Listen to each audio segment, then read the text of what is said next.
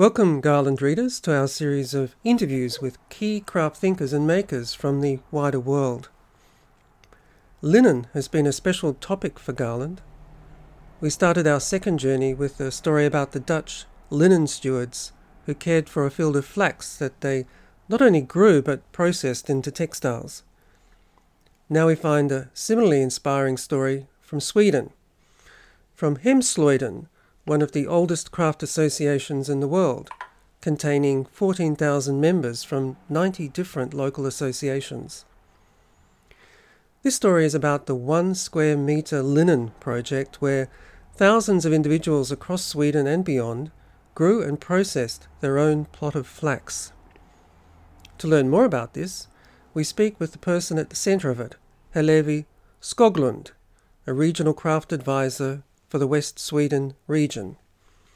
Hillevi takes us on a scenic journey, a journey that starts where the internet ends, in experience.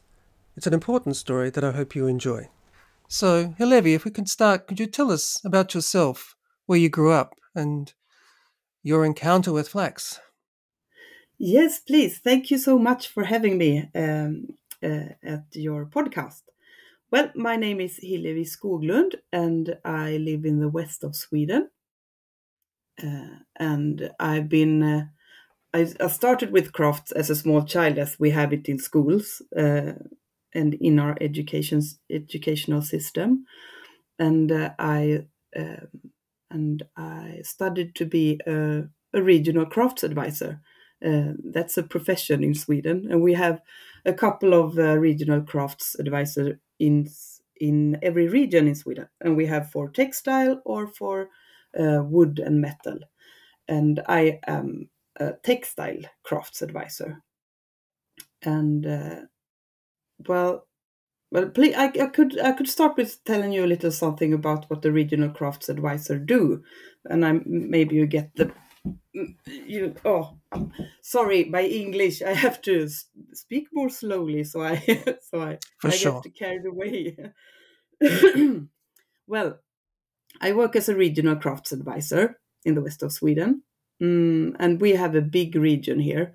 Uh, population wise it's the second biggest in sweden and we have 49 municipalities uh, in this region so we are actually seven colleagues, and I am employed by the region. Um, and we maybe we can talk about that a little more later in, uh, about the, the craft organizations and how we are organized in Sweden with crafts. Uh, but I work as a regional crafts advisor, and I uh, work with promoting handicraft and we work with both both hobbyists and prof- professional craftsmen and we have a wide network.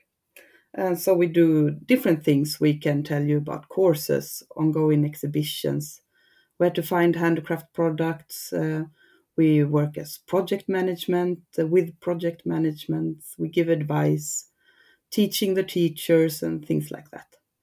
And uh, as a northern country we have the we work with uh, with natural ma- materials. So flax and wool are the main materials for me that I work with because they are um, local to this area. Uh, so I've encountered wool and uh, flax, of course, and linen uh, all through my life, uh, actually. But what is fun with this project um, is that my knowledge of linen and flax was quite a lot of book knowledge and not much practical experience. So this project has taught me a lot, actually. Uh, can I ask you, Hillevi, the, huh? the the the role of craft regional advisor is that a a new phenomenon in Sweden, or has something like this been happening for a long time? No, it's been around since the 30s, I think uh, we had in my region we had the first uh, advisor in the 30s so it's been a long uh, around for a long time and so tell us about the one square meter linen project and how it came yes. about yes i will tell you about that well it started in and uh, you if uh, you are free to interrupt me at any time. My husband always tells me that I always take the scenic route when telling a story. so that's we're about the scenic route, Hillevi. So please uh, take us on a journey. so, but feel free to to ask me questions if you think I'm talking too much or interrupt me. Well, but it started in uh, 2019. Uh, the idea came up then because we had a storytelling workshop with a lady called uh, Inger Vidja, and uh, she has worked with an educational program at the museum in my region, and uh, she's an ethnologist. And uh, this workshop was about combining storytelling, and I mean storytelling not in the advertising way, but in the real way, like telling a story uh, with craft. And uh, she came to, she held this workshop and she had a small towel with her. And she said, This is my most precious textile. And it was nothing special about it. It was hand woven, it was nice, but nothing, nothing significant. Uh, but then she told us a story about this towel. And uh, Inge grew up with her grandparents uh, on a small farm in the west of Sweden. And it was a farm that had been in the family for generations. And you know, in places like that, there are outhouses or attics and sheds filled with all pro- belongings and things uh, to former residences of the farm. Uh, and she was a very curious little girl, so she was um, looking around everywhere and asking about all the different things she found in those attics and sheds. And um, of course, there were tools for processing flax to linen. So she asked her grandmother about that. And her grandmother was a pedagogic, pedagogic genius. So she said that, I will show you, I will show you how to use those tools. So she started at the beginning. So they made a, had a small plot in the garden where they sown sown uh, the flaxseed, uh, about one or two square meters, and then they did all the process. They uh, picked the weeds, they harvested the flax, they uh, dried it, put it out for retting, uh, took all, dried it again, took out all the tools from the sheds, and did the whole whole process from uh, now you have to help me. First it's breaking, then it's scotching, then it's heckling. Is that right in the English? Words? You're the expert in this, Hillevi. So not in English. Sure, that sounded convincing. oh, we in this podcast we use those words anyhow. Um, and then they um, and then they made thread from the processed flax and then they put up a loom and they wove these towels and almost six eight almost 70 years later inger is sitting there with her towel and saying this is the most precious textile i have and uh, her story um, uh, got us thinking so we thought uh, couldn't we do that? Couldn't we be Inger's grandmother together? Because that is just not. It's just not uh, any towel. It's uh, it. Um, it's so much more than just a towel. It's transferred knowledge. It's uh, it's the manifestation of a very special relationship between a grandmother and a little girl. Uh, it's almost like a manif- manifestation of love. We thought so couldn't we do this? So we thought, well, of course we do. Can't we just grow one square meter of flax together? But growing separately, but learning together. And so I started by drawing up a little project plan, and I thought maybe I would. This would be very good if maybe 50 people would be interested in this project. Then the, I think it's a it uh, it's a success. And uh, well, so this was in 2019, uh, and you know, everyone knows what happened in 2020. Uh, it was the pandemic. uh, with the social uh, restrictions and oh you know everything that happened but this perfect was well, this project was perfect it was a perfect timing with the pandemic actually because it was designed so that you could grow together and uh, grow uh, grow separately but learning together so that's how it's that's the um, how the project started. So the concept is very simple. Uh, we uh, if you want to join sign up for the project and i will send you a little a little bag with seeds and an e- and a small instruction how to do it. And then we uh, and then there were newsletters in the different steps through the growing and uh, to the processing and so on. So that's how it started Great. So it became uh, a project of um, Hemslöjden, is that right? The this national association.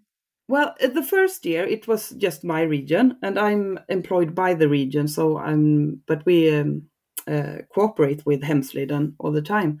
But the first year it was just in my region. So the next year, and it was well, I you, I said it maybe 50 people would be interested, but I had 700 people signing up, and it's a it's a big it's a big number, especially well if you have 700 people going to a cultural event, it's not that much. But if you have 700 people signing up to committing to do all these steps from seed to fabric, eh, it's a big commitment by people. So we were very happy and surprised actually by the by the response from the public. So the first year it was just us, uh, and some other regions were inspired, so they tagged along as well but the and then uh, um, uh, and I got in contact, and we thought, couldn't we do this in the whole of Sweden next year? So that's one when we teamed up with Hem, um, and that's the national national association National Association of Swedish Handicraft Societies. Uh, and we had the National Association of Lace Making were part of the project group for 2020, and uh, some other regional advisors, uh, textile advisors from different regions in Sweden. So we had a project group. So just now let's go national for 2020. And it went uh, very well. Uh, we had over 6,000 people joining us in 2020. Tell me, Levi, in terms of the various steps, uh, Huh? obviously people need to have a square meter Yes. uh, to work with, uh, and then the growing of it, I guess, is like uh, having a garden. So that's something relatively contained. But what about the later steps, which are more dependent on more specialist tools, particularly when it comes to a loom for weaving? Uh, were people sourcing them individually, or were there collective versions of these? Well, yes, it um it, we everyone grew separately and it would, could be just in a pot or uh, out in the garden or in a field or uh, on the on community land or there were on in, in cemeteries there were all these different places where people grew and then we organized uh, together with different associations um, breaking parties. So they did the retting by themselves, and then we had breaking parties. So people could take their flax and go to a retting party and do all the steps in processing the fiber um, uh, from hay to fiber. And we had one uh, one breaking party in particular that was uh, very nice um, be- because um, individually to our project, it is this artist called Christine uh, Eriksson, Wahlström Eriksson, and she had a, um, pro, uh, an artwork on a big parking lot in Gothenburg. It's our second biggest city, and you know, you know one of those places, those uh, very ugly. Mm, places where people just go to buy stuff, and it's just vast parking lots, and it's you know those places. Sure. Yeah. So she had um, um, breaking up the the concrete, the asphalt, and she had grown a parking lot of flax there. So, and it was like a window to the sky. It was so beautiful with all this this Mordor-like environment and this beautiful little flax field in the middle of the parking lot. Uh, and it was her artwork. So I contacted her and said, couldn't we have a breaking party together? Because it would be so fun to clash this environment with all the growers and all the participants from the project. And uh, of course, she thought it was a great idea. So we had a breaking party at this parking lot. And it was a wonderful sight to see people getting off the tram uh, with their backpacks filled with, uh, with the flax uh, hay and uh, walking across the parking lot to our little breaking party and all our all our tools that we brought with us. So it was. So, fun. can you describe what happens in a breaking party? Yeah, you um, for for two hundred years or so they had breaking parties, but then they, of course, then they had they processed all the flax and then they had a big party because uh, uh, for, um, in history, every, every time you work with something, you always have to celebrate it. It's almost like everything you do is just an excuse to have a party sometimes. but you start with breaking. So you have retted your flax, and then you have this uh, breaking um, uh, tool that you break the hay. So the uh, wood of the flax uh, straw is broken. So after you have broken that, you take it to the sc- scotch, scotch thingy. It's uh, like a sword that you you beat out the small wooden uh, chips from the straw, from the straw and the flax fiber, and after that you go to the hackling tools, and it's like uh, it's um, combs made of uh, steel. So you start with a one that is with one, and then you go to finer and finer, and then in the end you have this almost like hair fiber and that's the one you need you want to do the spinning with. But, but listeners might listeners might like to to look at that video. Uh, i'll put it in the notes. Uh, yes of inga yes. vija which goes through that process very very nicely. Yes. Uh, and she tells her story much better than i do too Um, but in this project, it, we were very, uh, you didn't have to do, if you were happy with just growing and experience the beauty of the plant, that was okay. But if you wanted to do all the steps to, uh, to, uh, to, um, to a textile, to, to a fabric or whatever if you wanted to knit with it or what did you do it it was um, up to you. It was up to the per- participant how long you wanted to stay in the process.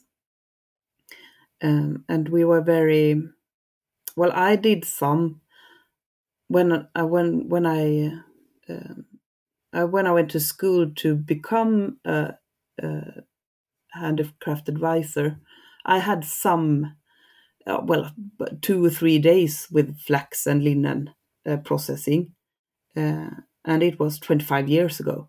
So my knowledge of this wasn't uh, fresh or very deep. Mm-hmm. so, um, and I was very, uh, and some of my colleagues uh, had better knowledge of it, but a lot of us, and I mean in in whole of Sweden, of, of, with my colleagues, we didn't know that much about the process. We knew what we have read in books, but we didn't uh, own the knowledge in our bodies. We didn't have the, we hadn't experienced the knowledge. Uh, and I was very transparent with that. So I didn't, this is a learning journey that we take together. And uh, my, mm, the feedback I had from from participants was that this was very new for a lot of people. Uh, there were this was new knowledge gained, but we were very fortunate uh, in Sweden to have a lot of associations working with flax, and they were were very generous with their knowledge. So they helped me fact, or helped uh, us to fact check our newsletters, uh, and uh, and they were they were very very helpful, and became a part of the project, of course. And apart from the breaking parties, what about the later processes of uh, spinning and weaving? Were they also done collectively? Uh, some were, not the weaving, uh, but we have had uh, some uh, spinning um, meetups uh, and courses, and we tried to do some online stuff, but it's hard to, especially if you um, if you have spinning wheel. Is that the word for yes? Yes. Mm. Uh, on a spindle, it's easier, but uh, to instruct someone online with a spinning wheel that hasn't been used for 30 years, it's um, it's a bit, it's a bit difficult. And uh, as the project pro- progresses, uh, we have also asked the participants, "What's what do you like? Uh, what do you want us to do? What do you? Ah, how do you want the project to continue and develop?" Uh, so, and spinning is uh, what many people want to do. But the first two years, they were just amazed by have uh, that they could grow anything, that it could become a textile fiber, that the whole process was like a magical thing happening to them, and they. Uh, uh, I have the feeling that they gained a lot of insight in how textiles are being made and what they are made from. Hmm. And apart from the the scale of it, uh, in terms of the way in which it was picked up by so many people, mm. what else about the project surprised you that you didn't anticipate originally? Mm, I was surprised that so many people were interested.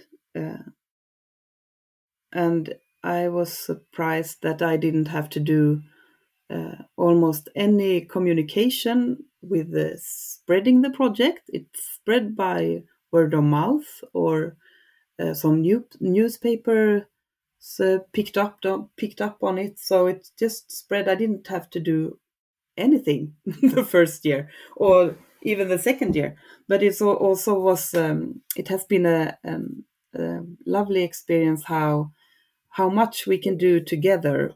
Um, and how, how the big how big an impact we can do when everyone is um, giving their their little piece because uh, for example before the project there were a couple of uh, videos on youtube about uh, flax processing in sweden but just a couple of them four or five not not much at all but now there are several. So different regions have put up different videos and um, so everyone can gain um, can um, be helped by what the other person is doing or the other organization. So everyone is uh, doing a little bit and it becomes a great whole.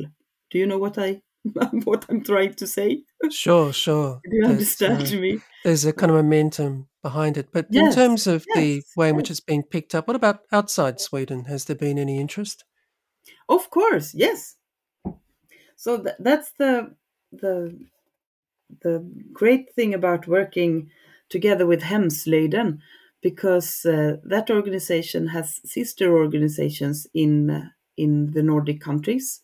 So this project has spread to Norway, Denmark, Iceland, Finland, and Estonia.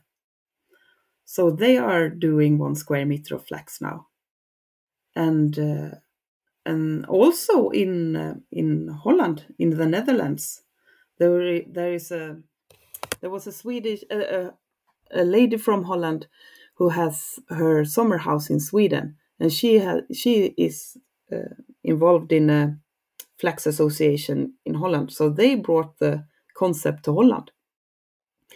And I think that's the um, part of the success of the project is that we have been very open. It's almost like open source. We have no budget. We have we have a little uh, we have a little project group, and it's you're free to join. Just or do it yourself or organize it yourself. The, we have this advice if you want to do it, and you can do it like this or you can do it like that. So it's not, we have uh, kept it very loose, if you understand what I mean. Mm, yes, so it's going to be interesting to see if it spreads further beyond Northern Europe. But while we're in Northern Europe, do you think there's anything particularly, say, Swedish or Nordic about this particular project in your mind? Why it would emerge in Sweden? Mm, maybe we have we have uh, like you said in the beginning we have this uh, tradition and this uh, of organizing um, with the Hemslöjden, with the regional crafts advisors, and uh, the other Nordic countries has also got handicrafts associations. And I think that we have this um, infrastructure or networks uh, that it's a great advantage in doing projects like this. Yes, I think right. that. This is partly, you know, the the Slöjd movement that the Slöjd movement, yes, began very much as a response to Mm. industrialization and fear that people would lose their character when they worked in factories and became mere machines. So, learning crafts was an important way of character building. hmm Uh, and a way to, um, in Sweden, exa- for example, we had a huge immigration. Em- people emigrated to the United States in the late 1900s. Over a million people emigrated from Sweden. And uh, the Sloyd movement and the handicraft movement, they were. It was also uh, meant as a way to in to developing craft as a way for people to get an income so they they could stay in Sweden. In terms of the challenges people faced, uh, did you find any particular difficulties that were frequently encountered? Well, the retting process it is the most diffi- difficult uh, because you had you have to you have to smell it, you have to feel it, you have to. It can be hard if you have to do it on your own. If you have someone to guide you, uh, and uh, and it's it's more difficult to do online as well. You must have to be there, but uh, I think that was the most difficult part. What's what's the smell involved? Mm, well, this is oh, maybe not smell, but it's uh, it's it's the coloring. It's uh, how how you break it. If if you let it too long, then it's all spoiled. If you let it too short a time, uh, it's uh, the wood gets stuck to the fibers. So And, uh, if- does if you- requ- require experience.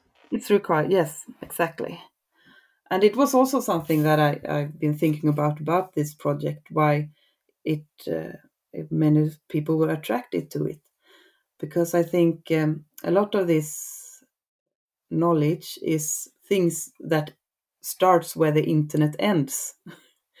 that it's things that you can't just read about. You have to experience them you have to touch the flax you have to feel it you have to break it you have to see how it works if it, is it ready is it not uh, um, everything. When it's it when is it time to harvest it uh, how does it feel? Um, and i think maybe people um, consciously or not uh, uh, long for those things that you have to learn it with all your senses and I think another thing that I thought about that is nice with this uh, project is that you really have to do it. N- not everything is accessible all the time. Uh, you have to sow it at a specific time. You have to harvest it. You have to do all the things at the right moment. Uh, and in our society, everything is available all the time. You can eat whatever you want at any time of year. You can, um, oh, you know, you understand what I mean. This is something you have to do in the with the rhythm of the earth, almost. You have to. And I think uh, that uh, is something that we uh, have forgotten about. And I think uh, we want to remember it, to live more accordingly to the rhythms of rhythm of the seasons. Well, indeed, Hillevi, your scenic journey has just become a grand adventure beyond the internet, the, the ultimate challenge. Uh, I wonder, in terms of the project, I don't not, not sure if everyone's there now, but uh, the products that actually came from this, did you find uh, items like uh, Inga's towel coming out of it? Were people sharing what they did, or was that just the challenge too far for most people? Um, yeah, I did a little um, a little uh, survey, and uh, maybe mm, maybe 70 80 percent harvested their flax, and then maybe five percent did all the process and made something of it. And then there are some people uh, I'm waiting for a breaking party or uh, I was just happy with the beautiful flowers uh, and things like that. But what they um, and but people of course shared what they've done on social media, and they did. Some people did weave things, um, but they also knitted um, uh, gloves for for to have in the shower uh, to scrub yourself with that's very good. And uh, they did uh, small small ornaments for the Christmas tree, or they just made a, just it's not just, but they made yarn. They spun the th- spun the fibers. Uh, so it was mm, different things. So but people were sharing sharing this, maybe sharing patterns or ideas. Yes, yes. And then and they were, were was there an exhibition or anything like that? No, we are working on an exhibition right now, um, actually, because I mean, uh, for for me, it's the fourth year with this project. So now uh, everything, all the information is available. I will not uh, send out more seeds uh, because oh yeah, I forgot to tell you, but the first year we had 700 people joining us, and the next year we had 1,400 people in my region uh, growing flax. but then we said, okay, uh, now we just now you can get information where to get seeds and you can how to do it but now you do it on your own and we, you can join our webinars you can join our breaking parties things like that but we won't distribute the seeds uh, but for this year we are uh, doing a big exhibition in a museum in my part of the world and uh, one square meter of flax will be a part of that exhibition. Well, you and must we uh, let us know so we can share it with readers, please. Of course, of course. Uh, the exhibition is called Lean on Me because lean is flax in Swedish. so, mm?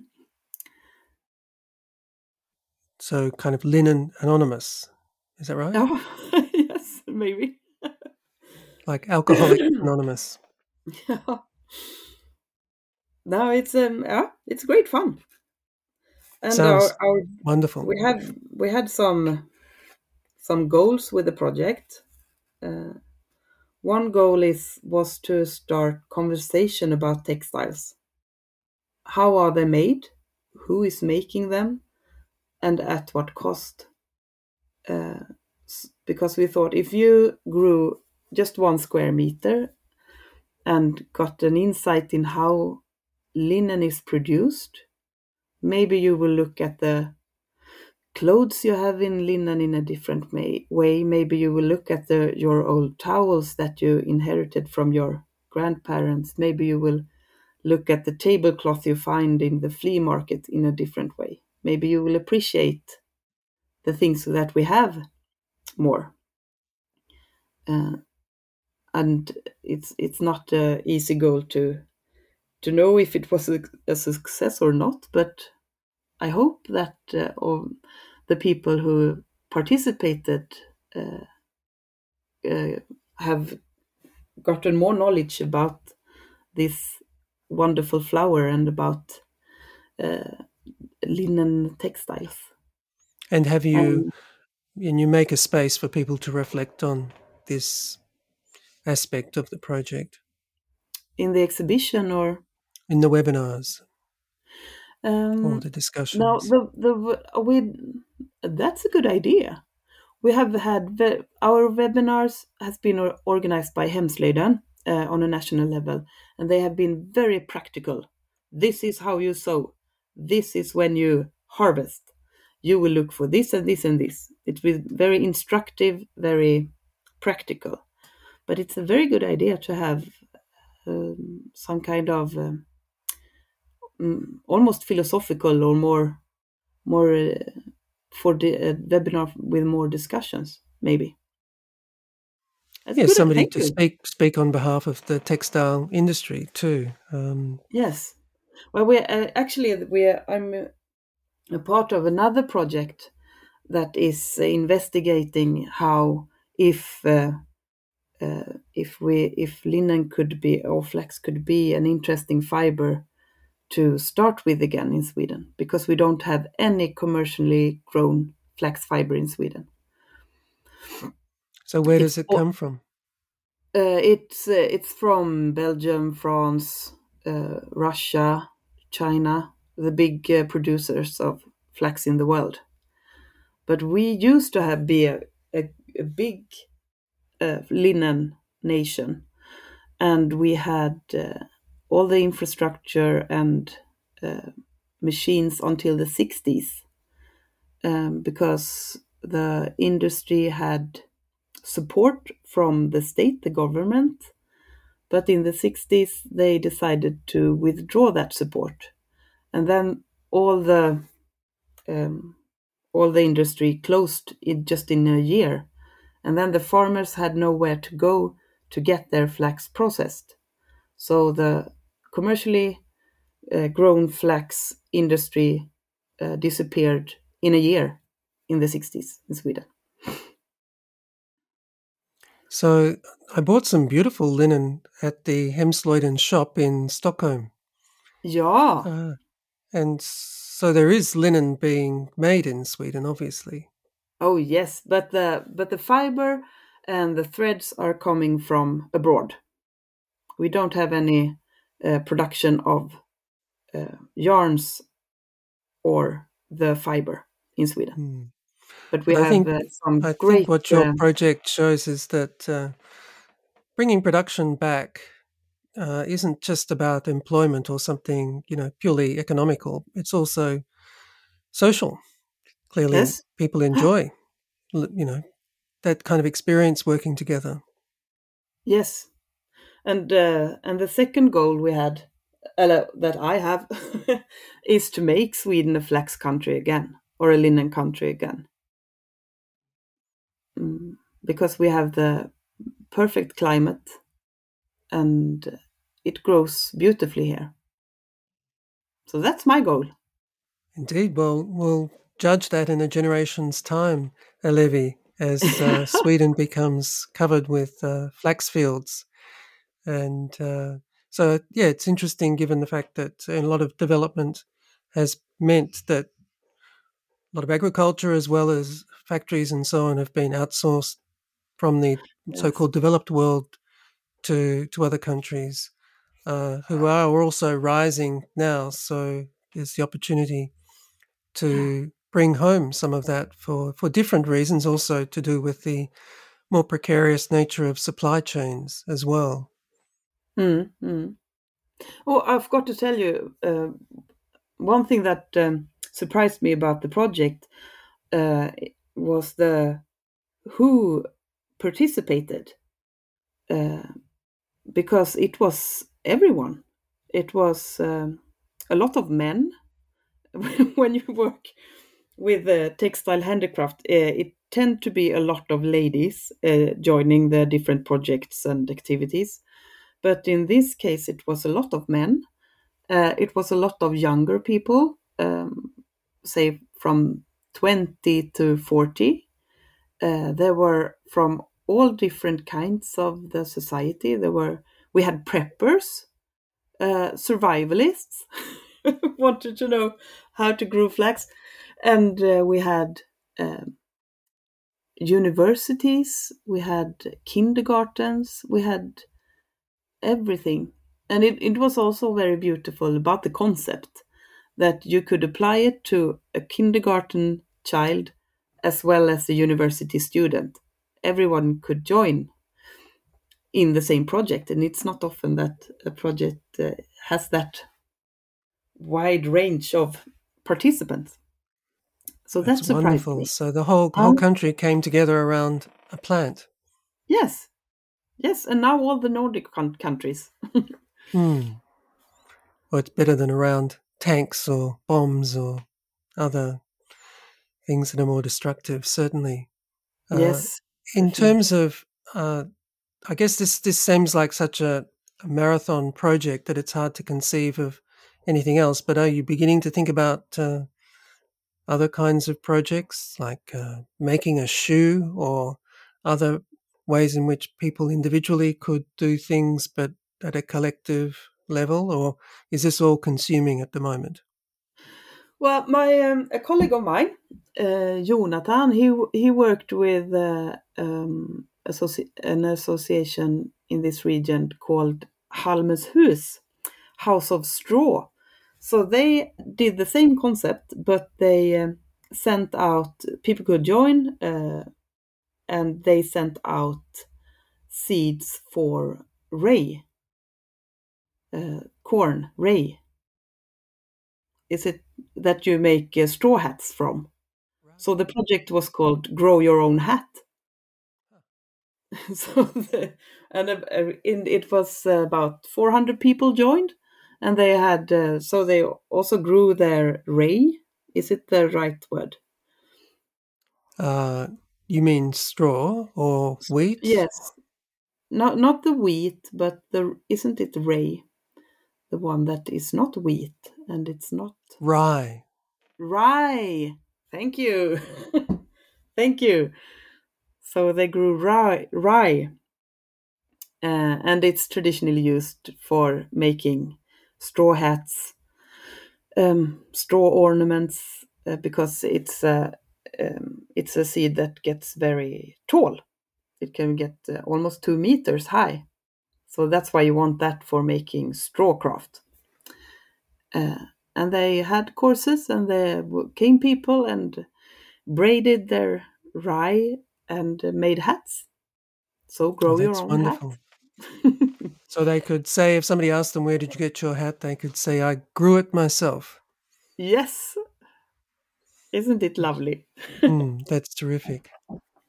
Well, I think that's been really inspiring, Hillevi, and I certainly would welcome any Garland readers that wanted to take the initiative to take the one meter linen project beyond Northern Europe into other parts of the world. I think that could be a really exciting development uh, and certainly one that can help bring people together and, as you say, lead to a, a better appreciation of of nature, of its uh, of its timing, of uh, the the technique and experience that comes with it, the sociality, how we can kind of work Mm. together, all those things. It's such a, a beautiful story for our world today. So thank you, and and do please you know keep us in the loop with this so that uh, Yes. we can. We like to have And stories any, like linen that like flax that stays alive that we keep feeding that keep growing so this seems like one of them yes, I'm very happy to be part of this, uh, pro, uh, both the project and this pro- podcast. And if um, anyone is interested interested in the project and wants to try it out for themselves, they are happy to, and they can always contact me if they want some tips and tricks, uh, how to make it uh, spread or how how to do it actually. great So i think a, a new kind of global conversation is emerging, Hillevi, with your help. Mm-hmm. That's wonderful. Spread yes, the word, like spread that. the seed. Spread the seed, yes. Okay. Tack så mycket. Thank you so much. Tack själv. Thank you very much. It was lovely. You've been listening to a podcast from Garland Magazine.